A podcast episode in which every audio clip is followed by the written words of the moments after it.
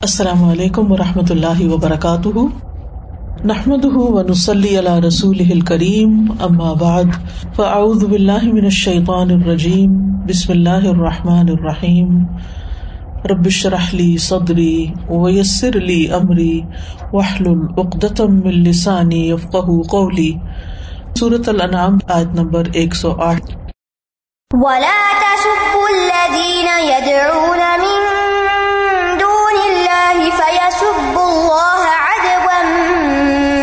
بغير علم. كذلك زينا لكل أمة عملهم، ثم إلى ربهم مرجعهم، فينبئهم فينبئهم بما كانوا يعملون.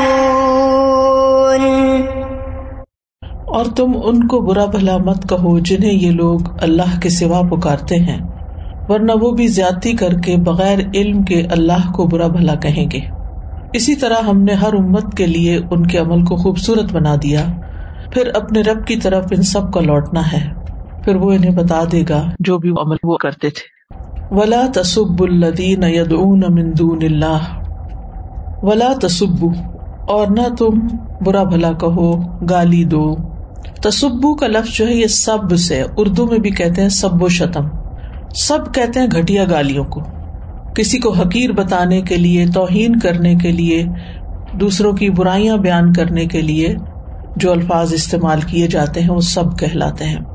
تو مسلمانوں کو حکم دیا جا رہا ہے، اہل ایمان کو حکم دیا گیا ہے کہ اللہ کے سوا جن جن کو یہ لوگ پکارتے ہیں یعنی جن بتوں کو، جن ہستیوں کو تم انہیں گالی نہ دو۔ کیوں؟ ورنہ نقصان یہ ہوگا کہ یہ لوگ حد سے گزر کر جہالت کی بنا پر اللہ کو گالی دیں گے۔ یعنی اس کا نقصان یہ ہوگا کہ یہ جواباً تمہیں نہیں، تمہارے رب کو گالی دیں گے۔ یہاں لفظ ادون استعمال ہوا ہے۔ ادون جو ہے یہ مستر ہے، جو کہ ادوان کے معنوں میں ہے۔ ادوان کہتے ظلم کرنے کو، حق سے تجاوز کرنے کو۔ اور یہ تجاوز جب دل سے ہوتا ہے تو اس کو کہتے ہیں عداوت۔ معادات۔ تو جو ادو ہوتا ہے دشمن، وہ دل میں بھی نفرت رکھتا ہے، زبان سے بھی سب و شتم کرتا ہے، اور پھر بعض اوقات ظلم بھی کرتا ہے یعنی فزیکلی بھی اٹیک کرتا ہے۔ تو جب ادوان دل سے ہوتا ہے، تو اس کو پھر عداوت کہتے ہیں، دشمنی۔ اور اگر فیلی عداوت ہو تو ادب جیسے زبان کے لیے استعمال ہوا۔ تو مطلب یہ ہے کہ آپ مشرقین کے معبودوں کو برا بلا نہ کہیں، جن کو وہ اللہ کے سوا پکارتے ہیں، ورنہ اس کے نتیجے میں وہ ظلم و زیادتی کرتے ہوئے، جہالت برتتے ہوئے اللہ تعالیٰ کو برا بلا کہیں گے۔ اس آیت کے شان نزول کے بارے میں ابن عباس کی روایت ہے کہ جب یہ آیت نازل ہوئی ان نقم وما تابدون من دون اللہ حسب جہنم، کہ بے شک تم اور جن کی تم اللہ کے سوا عبادت کرتے ہو جہنم کا ایندھن ہوں گے۔ تو مشرقین نے کہا کہ اے محمد صلی اللہ علیہ وسلم، یا آپ ہمارے معبودوں کو برا بلا کہنے سے رک جائیں، یا ہم آپ کے رب کی حجر کریں گے۔ تو اللہ تعالیٰ نے مسلمانوں کو ان مشرقوں کے بتوں کو برا بلا کہنے سے منع کر دیا۔ ایک اور روایت میں آتا ہے کہ ابو سفیان، ابو جہل ابئی ابن خلف اور امیہ بن خلف اتبا بن ربیع امر ابن العاص، وہ سب تک کبھی مسلمان نہیں ہوتے اسود بن ابی بہتری انہوں نے ایک شخص ابو طالب کے پاس بھیجا۔ اس نے ابو طالب سے یہ جا کر کہا کہ تمہاری قوم یہ چاہتی ہے، قوم سے مراد یہ سردار یہ چاہتے ہیں کہ وہ تمہارے پاس آئے اس لیے کہ تم اپنے بتیجے کا دفاع کرتے ہو، ان کو ڈیفینڈ کرتے ہو۔ تو ابو طالب نے اجازت دے دی۔ تو اس کے بعد یہ سارا گروہ جو ہے، یہ ابو طالب کے پاس آیا۔ تو انہوں نے کہا کہ محمد ہمارے الہوں کو کچھ کہنے سے رک جائیں تو ہم بھی آپ کے الہ کو کچھ نہیں کہیں گے۔ وہاں پر رسول اللہ صلی اللہ علیہ وسلم موجود تھے۔ تو نبی صلی اللہ علیہ وسلم نے کہا کہ اگر میں تمہیں وہ دے دوں جو تم طلب کرتے ہو، کیا تم مجھے وہ کلمہ دے دو گے جو میں چاہتا ہوں؟ تو ابو جہل نے کہا، کہو بتیجے، ہم تمہیں دس کلمے دیں گے۔ نبی صلی اللہ علیہ وسلم نے فرمایا قول لا الہ الا اللہ، تو ان کے چہرے بگڑ گئے۔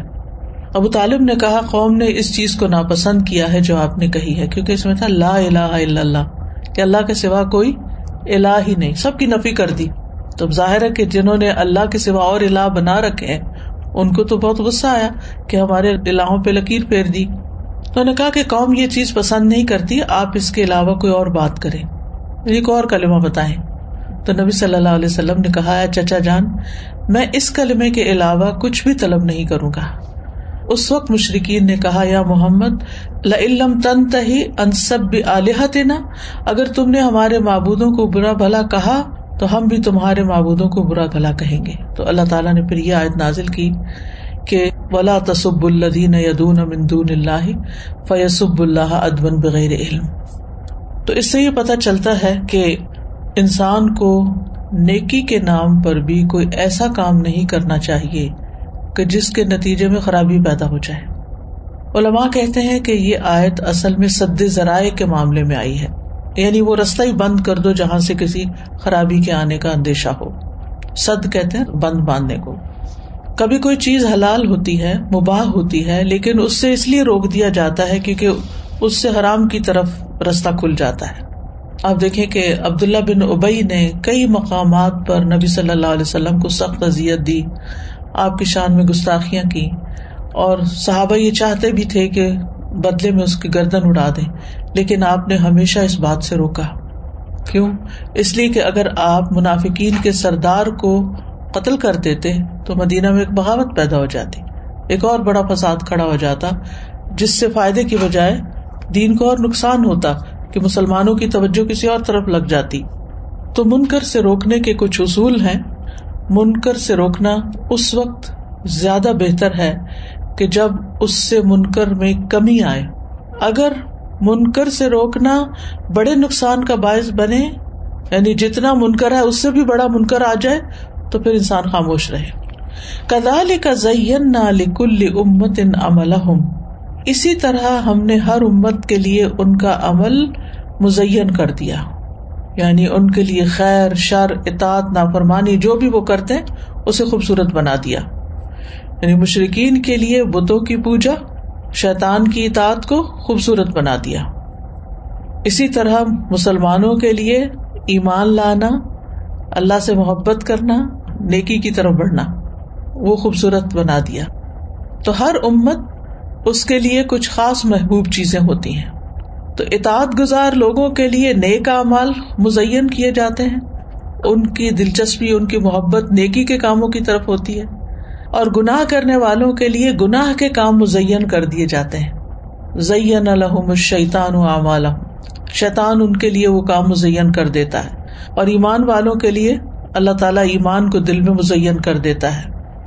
جیسے سورت الحجرات میں آتا ہے ولا کن اللہ حب کم المان و زین قلوب لیکن اللہ نے تمہارے دلوں میں ایمان کو محبوب کر دیا اور اسے تمہارے دلوں میں مزین کر دیا، خوبصورت بنا دیا۔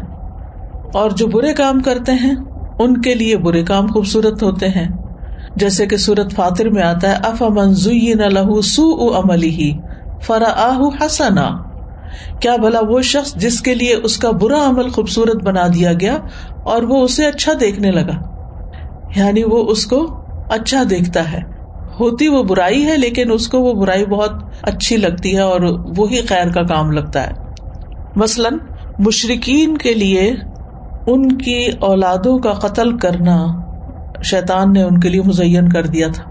وہ کدا علی کزین علی کثیر من المشرقین قتل اولاد اپنی اولاد کو قتل کرنا کوئی عقل بھی مانتی ہے کہ کوئی اچھا کام ہے؟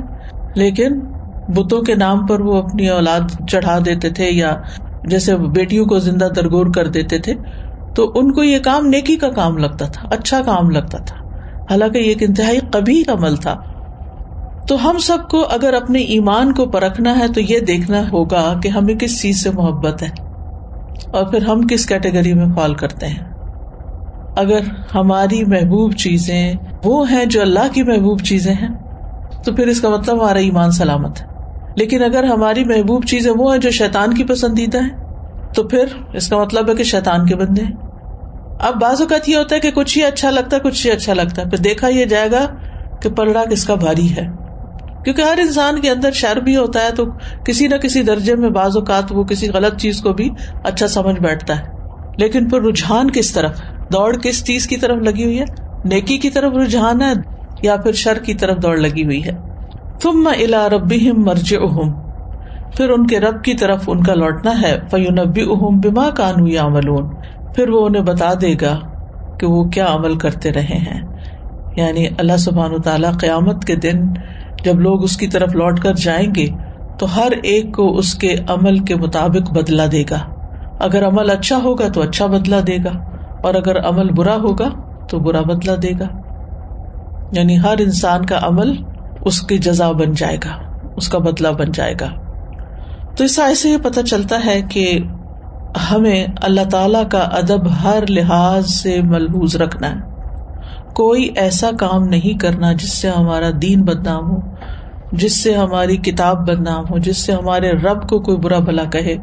ایسے سب کاموں سے رک جانا ہے۔ ایسے ہر قول اور ہر فیل سے رکنا ہے۔ کہ جس کے نتیجے میں اللہ اور اس کے رسول کو برا بھلا کہا جائے۔ پھر اسی طرح یہ کہ جہاں فساد زیادہ ہو رہا ہو، تو وہاں تھوڑی سی مسلحت کو چھوڑ دینا بہتر ہے۔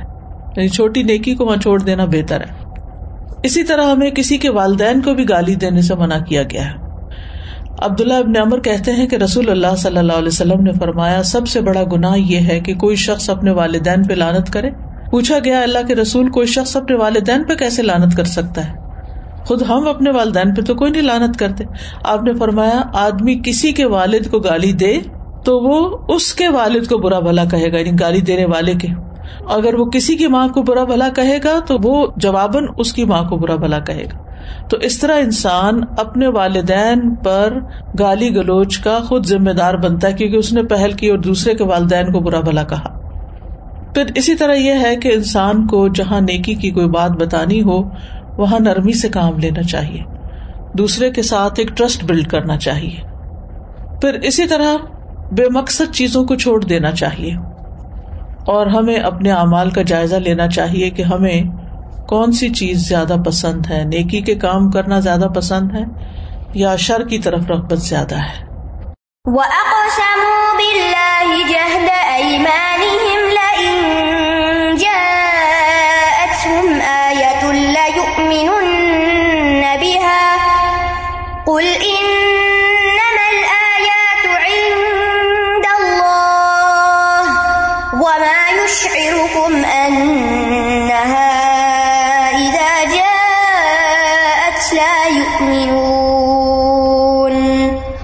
اور انہوں نے اللہ کے نام پر اپنی پکی قسمیں کھائی کہ اگر ان کے پاس کوئی نشانی آئی تو وہ اس پر ضرور ایمان لائیں گے۔ کہہ دیجیے بے شک نشانیاں تو اللہ کے پاس ہیں۔ اور کیا چیز تمہیں آگاہ کرے کہ جب وہ نشانی آ جائے گی تب بھی وہ ایمان نہیں لائیں گے؟ جب ایک آیت نازل ہوئی صورت شعرا کی، ان نشا نزل علیہم من السماء آیتن فضلت آناقہم لہا خاضعین اگر ہم چاہیں تو آسمان سے ان پر کوئی ایسی نشانی اتار دیں جس کے آگے ان کی گردنیں جھک جائیں۔ تو مشرقین نے کہا کہ اے محمد صلی اللہ علیہ وسلم، آپ ہمیں موسی علیہ السلام کے بارے میں بتاتے ہیں کہ انہوں نے پتھر پہ اصا مارا تو چشمے پھوٹ نکلے عیسی علیہ السلام مردوں کو زندہ کرتے تھے۔ آپ نے ہمیں صالح علیہ السلام کی اونٹنی کے بارے میں بتایا۔ آپ ہمیں بھی کوئی نشانی دکھائیں۔ جیسے پچھلے امبیا نے نشانیاں دکھائی ہمیں بھی کوئی نشانی دکھائیں۔ آپ نے پوچھا، تم کیا چاہتے ہو؟ انہوں نے کہا، ہم چاہتے ہیں کہ صفا پہاڑ سونے کا بن جائے۔ آپ صلی اللہ علیہ وسلم کھڑے ہوئے اور آپ نے دعا کی، کیونکہ مشرقین نے مطالبہ کیا تھا کہ اگر صفا سونے کا بن جائے تو ہم ایمان لے آئیں گے۔ تو اس پر ایک اور روایت میں آتا ہے کہ نبی صلی اللہ علیہ وسلم نے فرمایا، اگر ایسا ہوا تو کیا واقعی تم ایمان لے آؤ گے؟ انہوں نے کہا جی ہاں۔ تو نبی صلی اللہ علیہ وسلم نے دعا کر دی۔ جبریل علیہ السلام حاضر ہوئے، کہنے لگے، آپ کا رب آپ کو سلام کہتا ہے اور فرماتا ہے، اگر آپ چاہتے ہیں تو ان کے لیے صفا پہاڑی کو سونے کا بنا دیا جائے گا۔ لیکن اگر اس کے بعد ان میں سے کسی نے کفر کیا، تو پھر میں اسے ایسی سزا دوں گا کہ جہان والوں میں سے کسی کو نہ دی ہوگی۔ اور اگر آپ چاہتے ہیں تو میں ان کے لیے توبہ اور رحمت کا دروازہ کھول دیتا ہوں۔ نبی صلی اللہ علیہ وسلم نے فرمایا، توبہ اور رحمت کا دروازہ کھول دیجیے صفا پہاڑی سونے کی نہ بنے، کیونکہ اگر اس کے بعد بھی یہ ایمان نہ لائے تو پھر کیا ہوگا؟ تو اس سے بہتر ہے کہ ان کو ڈیل دے دی جائے۔ جب آپ صلی اللہ علیہ وسلم جبریل علیہ السلام کے آنے کے بعد اس دعا سے رک گئے، تو اللہ تعالیٰ نے فرمایا، وما منعنا ان نرسل بالآیات الا ان كذب بها الاولون اور ہمیں نشانیاں بھیجنے سے کسی چیز نے نہیں روکا سوائے اس کے کہ پہلے لوگوں نے انہیں جٹلا دیا تھا۔ آپ دیکھیے کہ علیہ السلام کی قوم کب مانی تھی۔ ان نشانیوں پہ کہاں ایمان لائے تھے فرعون اور اس کے درباری، سوائے ایک رج المومن کے یا فرعون کی بیوی حضرت آسیہ کے۔ وہ ان معجزوں کو دیکھ کے نہیں، وہ تو ویسے ہی اسلام لے آئے تھے۔ اسی طرح عیسیٰ علیہ السلام کے معجزات کے باوجود کون سے سب لوگ مان گئے تھے ان کو؟ انہوں نے تو ان کے قتل کے مشورے شروع کر دیے تھے۔ صالح علیہ السلام کی اونٹنی، ان کی آنکھوں کے سامنے چٹان میں سے باہر آئی، لیکن اتنا کچھ دیکھنے کے باوجود پھر کہنے لگے والی آنکھوں پہ جادو کر دیے گا اور مانے نہیں۔ اور انہیں اونٹنی کی کوچے کاٹ ڈالی۔ تو پچھلی قومیں بھی آیات پر، معجزات پر ایمان نہیں لائی۔ تو اس لیے نبی صلی اللہ علیہ وسلم نے پھر اپنی دعا واپس لے لی۔ کیونکہ معجزہ طلب کرنے پر جو ایمان نہ لائے، پھر اس پہ عذاب آ جاتا ہے۔ جیسے عیسی علیہ السلام نے معاہدہ کی درخواست کی تھی نا، پیچھے ہم صورت المائدہ میں پڑھ چکے ہیں۔ تو اللہ تعالیٰ نے فرمایا تھا کہ بے شک میں اسے تم پہ نازل کرنے والا ہوں۔ تو جو کوئی تم میں سے اس کے بعد کفر کرے گا، تو میں ضرور اسے ایسا عذاب دوں گا۔ اس جیسا عذاب میں نے جہان والوں میں سے کسی ایک کو بھی نہ دیا ہوگا۔ وہ اقسم بلّہ جہد ایمان اور وہ اللہ کی پکی قسمیں کھاتے ہیں۔ جہد کا لفظ ہے مشقت۔ اور جوہد کہتے ہیں طاقت کو۔ یعنی پوری قوت لگا کے یہ قسم کھاتے ہیں۔ کیا؟ لائن جا ات ہمایت بہا۔ اگر نشانی آ گئی تو ضرور ب ضرور مان جائیں گے۔ مفسرین کہتے ہیں کہ جب وہ قسم کھاتے تھے تو لات اور عزا کی کھاتے تھے۔ اور اگر کسی بڑی بات کی قسم کھانی تھی تو اللہ کا نام لیتے تھے۔ تو یہاں اسی لیے وہ اقسم بلّہ ہی اللہ کی قسم کھا کے کہا انہوں نے۔ تو مشرقین جو ہے اپنی قسموں کو پختہ کرنے کے لیے اللہ کا نام لیتے وہ اقسم و بلّہ ہی جہد ایمان یعنی اپنی قسمیں پختہ کرنے کے لیے اللہ کا نام لیتے تھے، اس لیے انہوں نے اللہ کی قسم کھائی۔ اور اس بات کا اعلان کرتے ہوئے یہ قسمیں کھائی کہ اگر محمد صلی اللہ علیہ وسلم ان کے پاس کائناتی نشانیوں میں سے کوئی نشانی لے آئے تو وہ اس پر ایمان لے آئیں گے۔ اور ہم مان جائیں گے کہ آپ اپنی تبلیغ میں سچے ہیں۔ کیونکہ پیچھے انہوں نے مجھات طلب کیے تھے نا، تو اس کی ریفرنس میں بات۔ کل ان نمل آیا تو ان دلہ کہہ دیجیے نشانیاں تو اللہ کے پاس ہیں۔ ایسا نہیں کہ اللہ تعالیٰ کے لیے کوئی نشانی بھیجنا مشکل ہے۔ نبی صلی اللہ علیہ وسلم کو کئی ایک نشانیاں دی گئی تھی۔ قرآن مجید بذات خود ایک معجزہ تھا۔ پھر شک کمر ہوا۔ پانی کا انگلیوں سے پوٹنا کھانے کی مقدار بڑھ جانا۔ کنکریوں کا تصبیح کرنا جو صحابہ کرام کو سنوائی گئی تھی۔ درختوں کا آپ کی بات ماننا، حیوانات سے آپ کا کلام کرنا، آپ کی دعا کو قبول ہونا۔ اور مشکین کو بھی پتا تھا کہ آپ کی دعائیں قبول ہوتی ہیں۔ اسی طرح آپ کی پیشن گوئیوں کا سچ ہونا، جو روم وغیرہ کے بارے میں کی گئی تھی، یا جنگ بدر کے بارے میں کی گئی تھی۔ پھر اسی طرح اہل ایمان کے غلبے کی پیشن گوئی وہ اللہ رسول بالہدا ودین الحق کے لیے الدین کلی تو یہ ساری چیزیں جو تھی یہ حاصل ہوئی تھی ان کے سامنے تھی آہستہ آہستہ ایک کے بعد ایک چیز انہوں نے دیکھی کہ نبی صلی اللہ علیہ وسلم سچے نبی ہیں۔ لیکن جنہوں نے نہیں ماننا تھا، وہ آخر تک نہیں مانے۔ وما یشعرکم انہا اذا جاءت لا یومنون اور تمہیں کیا معلوم؟ یعنی مومنوں سے خطاب ہے کہ آپ کو کیا معلوم؟ انہا کہ وہ نشانیاں اذا جاءت، جب آ چکی، لا یومنون یعنی آ بھی چکی تو وہ ایمان نہیں لائیں گے، مان کے نہیں دیں گے۔ تو یہی وجہ ہے نشانیوں کے مطالبے کو پورا نہ کرنے کی، کیونکہ اللہ تعالیٰ کو پتا تھا کہ یہ نشانی دیکھ کر بھی ایمان نہیں لائیں گے اور یہ پھر ان کے حق میں بہت خطرناک ہے۔ جب چاند کو دو ٹکڑے کیا تھا آپ نے، انگلی کے اشارے سے تو اس کے بعد اللہ تعالیٰ فرماتے ہیں نا سورت القمر میں اختربت ون شق القمر و آیت و یقول سحر مستمر و کدبو و تبا احوا اہم و کل امر مستقر۔ قیامت قریب آ گئی، چاند شک ہو گیا اور اگر کوئی نشانی دیکھ لیتے ہیں تو منہ پھیرتے ہیں۔ کہتے ہیں یہ تو ایک چلتا جادو ہے اور انہوں نے جٹلایا اور خواہشات کی پیروی کی اور ہر کام کا ایک وقت مقرر ہے۔ اچھا اب سوال یہ پیدا ہوتا ہے کہ اگر شک کمر کے معجزے کو انہوں نے نہیں مانا تو ان پہ عذاب کیوں نہ آیا کیونکہ وہ انہوں نے اسپیسیفک معجزہ نہیں مانگا تھا۔ وہ تو آپ صلی اللہ علیہ وسلم نے خود سے کیا تھا۔ وَنُقَلِّبُ أَفْئِدَتَهُمْ وَأَبْصَارَهُمْ آمنوا به أول مرة ونذرهم ونذرهم في طغيانهم يعمهون. اور ہم ان کے دلوں اور ان کی نگاہوں کو پھیر دیں گے، جیسا کہ وہ اس پر پہلی بار ایمان نہیں لائے، اور ہم انہیں ان کی سرکشی میں چھوڑ دیں گے کہ وہ بھٹکتے پھرے وہ نقلب افعدتہم ہوں و ابسار ہوں اور ہم ان کے دلوں اور نگاہوں کو پھیر دیں گے۔ نقلب نقلب کا لفظ قلب سے ہے۔ قلب کا مانا ہوتا ہے کسی چیز کو اس کی اصل سمجھ سے پھیر دینا۔ یعنی مثال کے طور پر یہ آپ سامنے کے سرفیس دیکھ رہے ہیں تو اگر اس کو الٹ دیا جائے تو یہ قلب ہوتا ہے۔ یعنی اس کی اصل سمجھ سے اس کو دوسری طرف موڑ دینا۔ اور یہاں دلوں اور آنکھوں دونوں کو پھیرنے کی بات کی جا رہی ہے۔ تو اس سے کیا مراد ہے؟ مطلب یہ ہے کہ جب ان کے پاس وہ معجزات آئے جو بہت طاقتور ہوں گے اور بہت مغلوب کرنے والے، یہ جس کی تجاویز خود پیش کر رہے ہیں اور یہ جان بھی لیں گے کہ یہ معجزات سچے اور رسول کی صداقت پر مبنی ہیں، دلیل ہیں، تو بھی یہ اپنے کفر پہ جمے رہیں گے۔ کیوں؟ اس لیے کہ ہم ان کی نگاہوں اور دلوں کو پھیر دیں گے۔ ہم انہیں توفیق نہیں دیں گے کہ ان کو دیکھ کر ایمان لائیں۔ کیوں؟ کمالم یؤمنو بھی اول امر رہا کیونکہ وہ پہلی بار اس پر ایمان نہیں لائے۔ بھی سے کیا مراد ہے؟ ایک رائے یہ ہے کہ قرآن کے بارے میں۔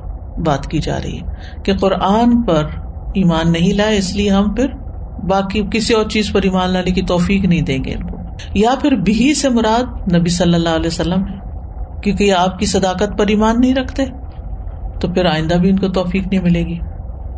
اور اس کے علاوہ بھی جو آیات نشانیاں پہلے ظاہر ہو چکی ہیں یعنی جو لوگ پہلی بار نشانی دیکھ کر ایمان نہیں لائے وہ دوسری بار بھی نشانی دیکھ کر ایمان نہ لائیں گے، کیونکہ ہم ان کے اور ان کی ہدایت کے درمیان حائل ہو جائیں گے، بطور سزا کے۔ یاد رکھیے، جو شخص ہٹ درمی کی وجہ سے پہلی بار کسی حق کا انکار کر دیتا ہے، وہ آئندہ بھی کر دیتا ہے۔ اس کو پھر توفیق نہیں ہوتی۔ یہ بہت ڈرانے والی بات ہے کہ جب سچائی انسان کو نظر آ جائے نا، تو پھر اس کو مان جانا چاہیے زد نہیں لگانی چاہیے۔ تو جو لوگ زد لگاتے ہیں اور حق دیکھ کے انکار کر دیتے ہیں، تو پھر ان سے توفیق چھین لی جاتی ہے حق کو قبول کرنے کی۔ ایسے شخص سے حق کو قبول کرنے کی توقع رکھنا بھی فضول ہے۔ وجہ کیا ہوتی ہے؟ پہلی دفعہ کیوں ہٹ درمی دکھاتے؟ تکبر کی وجہ سے۔ اپنی عقل کو، اپنی تعلیم کو، اپنے اسٹیٹس کو بڑی چیز سمجھتے ہیں۔ ہم زیادہ عقل مند ہیں۔ تو جب کوئی تکبر کرتا ہے تو اللہ سبحان و تعالیٰ اس تکبر کی سزا کے طور پر ان کو، ان کی نگاہوں کو، ان کی عقل کو نشانیوں سے پھیر دیتا ہے۔ جیسے صورت اللہ راہ میں آتا ہے ان آیاتی الدین یا تکبر بغیر الحق۔ ان قریب میں اپنی نشانیوں سے ان لوگوں کو پھیر دوں گا جو زمین میں ناحک تکبر کرتے ہیں۔ تو تکبر کرنے والوں کو ہدایت نہیں ملتی۔ ہدایت پانے کے لیے جھکنا پڑتا ہے۔ ایک مانا یہ بھی کیا گیا ہے کہ یہ آپ دیکھیں آئے تھے نا وہ نقلب افعدت ہوں ابسار ہوں قیامت کے دن یہ ہوگا کہ ان کی نگاہیں اور دل پھر جائیں گے۔ اور جیسے وہ دنیا میں ایمان نہیں لائے تھے، پہلی بار ایمان نہیں لائے تھے، تو یہاں بھی وہ کیا کہیں گے کہ ہمیں ایک دفعہ دنیا میں دوبارہ بھیج دیا جائے تاکہ ہم ایمان لے آئیں اور ہدایت پہ چل پڑے تو اس وقت ان کو یہ توفیق نہیں دی جائے گی۔ کیونکہ اگر انہیں دنیا میں بھیجا بھی جائے، تو وہ وہی کریں گے جو پہلے کرتے رہے۔ جس صورت اللہ نام میں ہی آتا ہے، ولو ردو لمان اگر وہ دنیا میں لوٹا بھی دیے جائیں، تو ضرور وہی کچھ کریں گے جس سے وہ روکے گئے تھے۔ اور بے شک وہ یقیناً جھوٹے ہیں۔ تیسرا مانا یہ کیا گیا ہے کہ جیسے پہلی امت ایمان نہیں لائی یہ بھی ایمان نہیں لائیں گے موجود دیکھ کر۔ کمالم یو امن سے مراد کون ایمان نہیں لائے؟ وہ پہلے لوگ ایک مانا یہ بھی کیا گیا کہ جہنم میں ان کے دلوں اور آنکھوں کو الٹ پلٹ کیا جائے گا عذاب دینے کے لیے۔ کچھ مفسرین کے نزدیک آدھا حصہ دنیا کا ہے آدھا آخرت کا۔ وہ نقلب و افیدہ ہوں ابسار یوم القیامہ ہے۔ وہ نظر ہوں فی تغیان یا مہون فی دنیا ہے۔ جیسے اللہ تعالیٰ فرماتے نا وجوہ ہوئی یوم دن خاشیا کچھ چہرے اس دن ذلیل ہوں گے یعنی قیامت کے دن۔ عاملت الناصبہ عمل کرنے والے، تھک جانے والے۔ یہ کب؟ دنیا میں۔ یعنی چہرے ان کے تھکے دنیا میں اور ذلیل ہوں گے قیامت کے دن۔ عادت آخرت کے بارے میں عادت دنیا کے بارے میں۔ ابن عباس کہتے ہیں مشرقین نے جب قرآن مجید کا انکار کر دیا، جسے اللہ تعالیٰ نے نازل فرمایا تھا، تو اس کے بعد ان کے دل کسی بھی چیز پر نہ ٹکے۔ کسی بھی چیز پہ ثابت قدم نہ رہے، بلکہ ہر چیز سے پھر گئے۔ پھر رسول کا انکار، آخرت کا انکار، فرشتوں کی حیثیت کا انکار، ہر چیز کا انکار کرتے چلے گئے۔ یعنی اگر انسان کے پاس ایک ایمان نہ ہو، تو پھر بہت سی چیزوں میں شکوک و شبات شروع ہو جاتے ہیں اور انسان چیلنج کرنا شروع کر دیتا ہے۔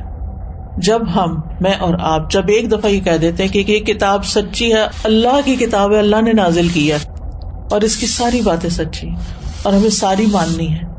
تو پھر ہم کیا کرتے ہیں؟ تو جو یہ بتاتی ہے ہم مانتے چلے جاتے ہیں۔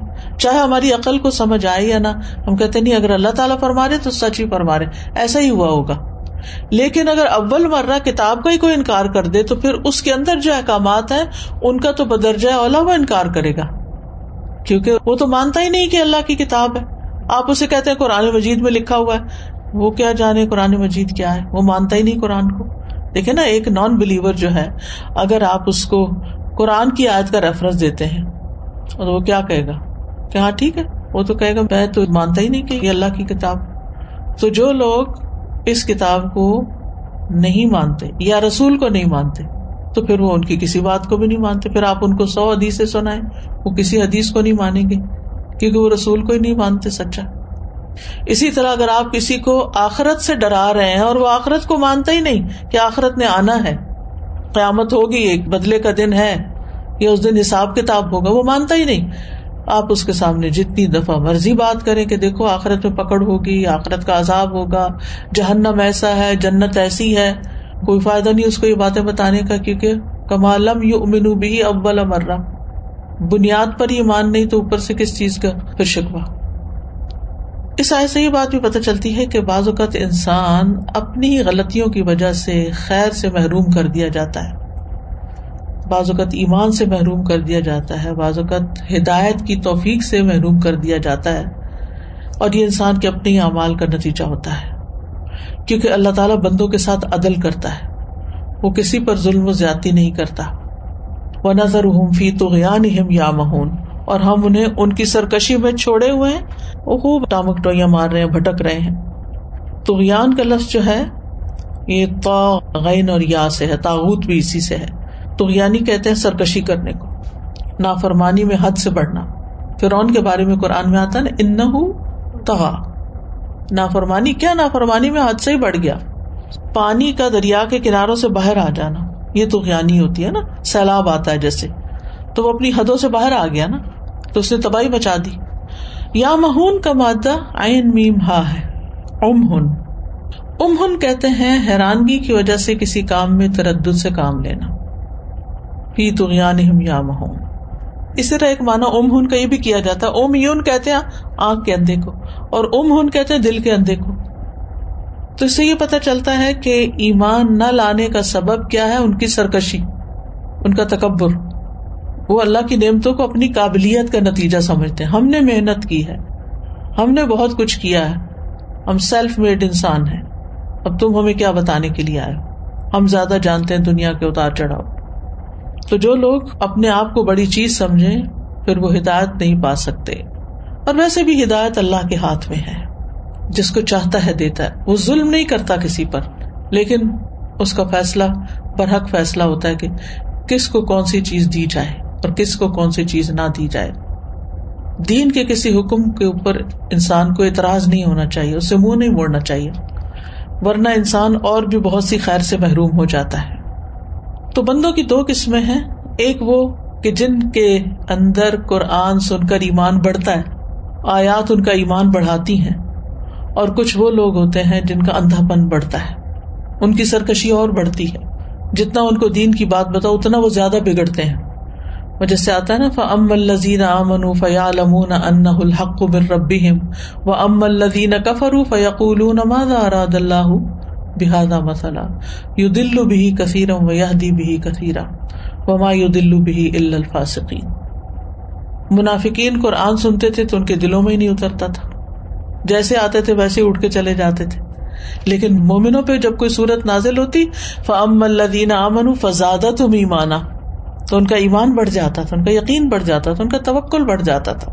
اور منافقین و ام الزین فی قلوب مرد ان ہم رجسن الا رجسہم ان کی پہلی نجاست پہ مزید نجاست کا اضافہ ہو جاتا تھا۔ ایک ہی چیز ہے۔